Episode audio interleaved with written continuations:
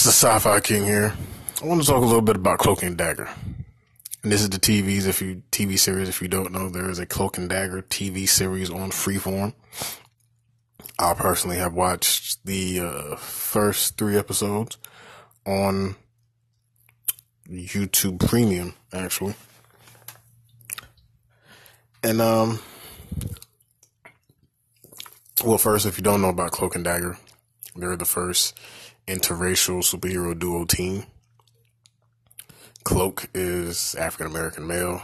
His power is uh, he has a cloak of darkness, and he's kind of surrounded by darkness in a sense.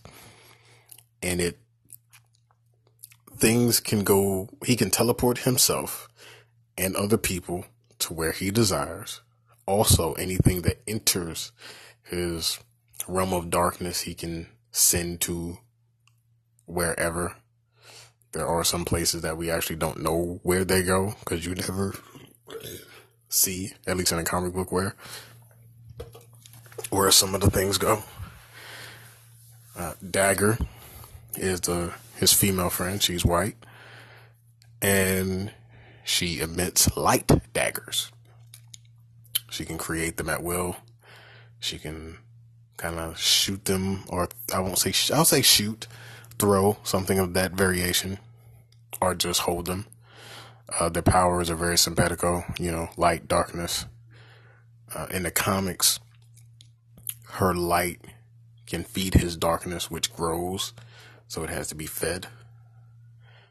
And her light also grows, so it's kind of a she has too much light, she releases it in his darkness, and etc. So they're tied together. The Freeform is teenagers. Pretty much, I was thinking it would be very Dawson's Creekish, which it it is and it's not. They're teenagers who are teenagers. They're not teenagers who talk like twenty year olds. They get into stuff. Um, Cloak is from an upper class family. He's, you know, kind of all white prep school black kid. So he doesn't have a street edge to him. Dagger is actually the one with the street edge. Dagger actually started off upper middle class because her father was with Roxxon, which they do keep to the story of Roxxon Corporation is the ones that created Cloak and Dagger by accident, which they do. Won't say how, but they do. Things happen. Dagger goes from upper middle class to below poverty. So she does what she has to to survive, which is how she meets Cloak. Which I won't say how that happens, but it happened. But it's not actually the first time that happens. It's not the first time they meet, but it's the first time you see their powers. And then later there's a whole thing of they recall like they've met each other before, etc., etc. And it goes into the old what happened. But it doesn't immediately jump into that. You have to, they individually figure out what's going on with these powers and dealing with their home lives before it becomes a let's join together and figure some stuff out. They have their own personal issues that they deal with within the first three episodes, like really big stuff from their past, some current. Uh, Dagger gets into her own situation, which was I, really can't describe it. She gets into her own situation. It was it was self defense. I'll say that, but you know, still given her lifestyle, she's freaked out. Dag uh, cloak. Okay, Dagger has a self defense situation, and Cloak has something from his past that he deals with. Um, from the first three episodes that I saw, which I will see the rest uh, later on this month to give a full review. It's enough for me to want to keep watching. I'm interested to see where they're going. Uh, will there be a villain in this? Is the villain going to be Roxanne or the, the Roxxon Corporation, or is it just going to be us watching these kids decide to be together? Not in that sense, but be together as a duo and, you know, fight crime in a sense.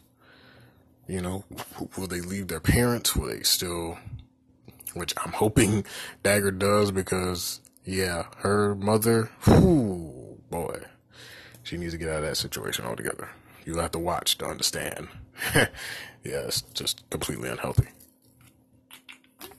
But I like that because it's realistic. You know, things happen. Um,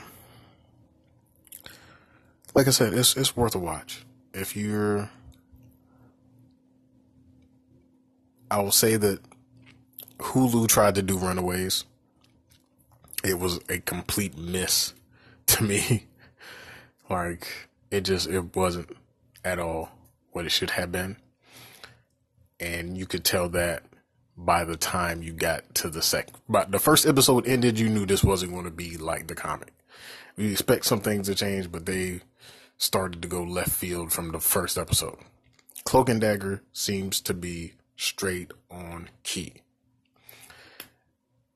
With the comics, slight changes, but nothing that's like, oh, only stuff that makes sense to change, or it doesn't really matter that this changed. It still rods the story. It's worth a watch. The individual characters, um, I love learning about them, how they're dealing with life without powers, and now how they're going to deal with and how they come together. And what are they going to do now? I think it does have 12 episodes. Like I said, I've done three. Um, I will definitely come back when I finish all 12. But I did want to go and give a heads up so far. It's definitely worth, it's worth the peak you, like I said, you do superheroes, you don't mind a little teenage discovery angst. You know, I think we all got that X Men itch where, you know, people discover their powers, et cetera, et cetera, and see what happens. You know, ever since Heroes, we've kind of been lacking that on TV. Well, it, that's probably the closest we're going to get right now. And to be on Freeform, which is kind of like a teen channel, it's really, really not teeny boppers at all. It's done for more so the, uh, I'll say 16 plus crowd. It's it's really not something your ten year old would watch, or it's not even designed for a ten year old to watch. They wouldn't even understand some of the stuff going on because there's drug usage and situations that you wouldn't want any female to be in. Is all I can say about that. But it's it's not a kitty thing.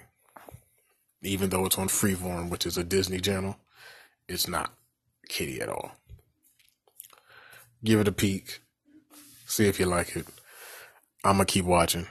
Cloak and Dagger on Freeform. I say check it out. This is Sci Fi King. I'll catch you later. Till the next episode.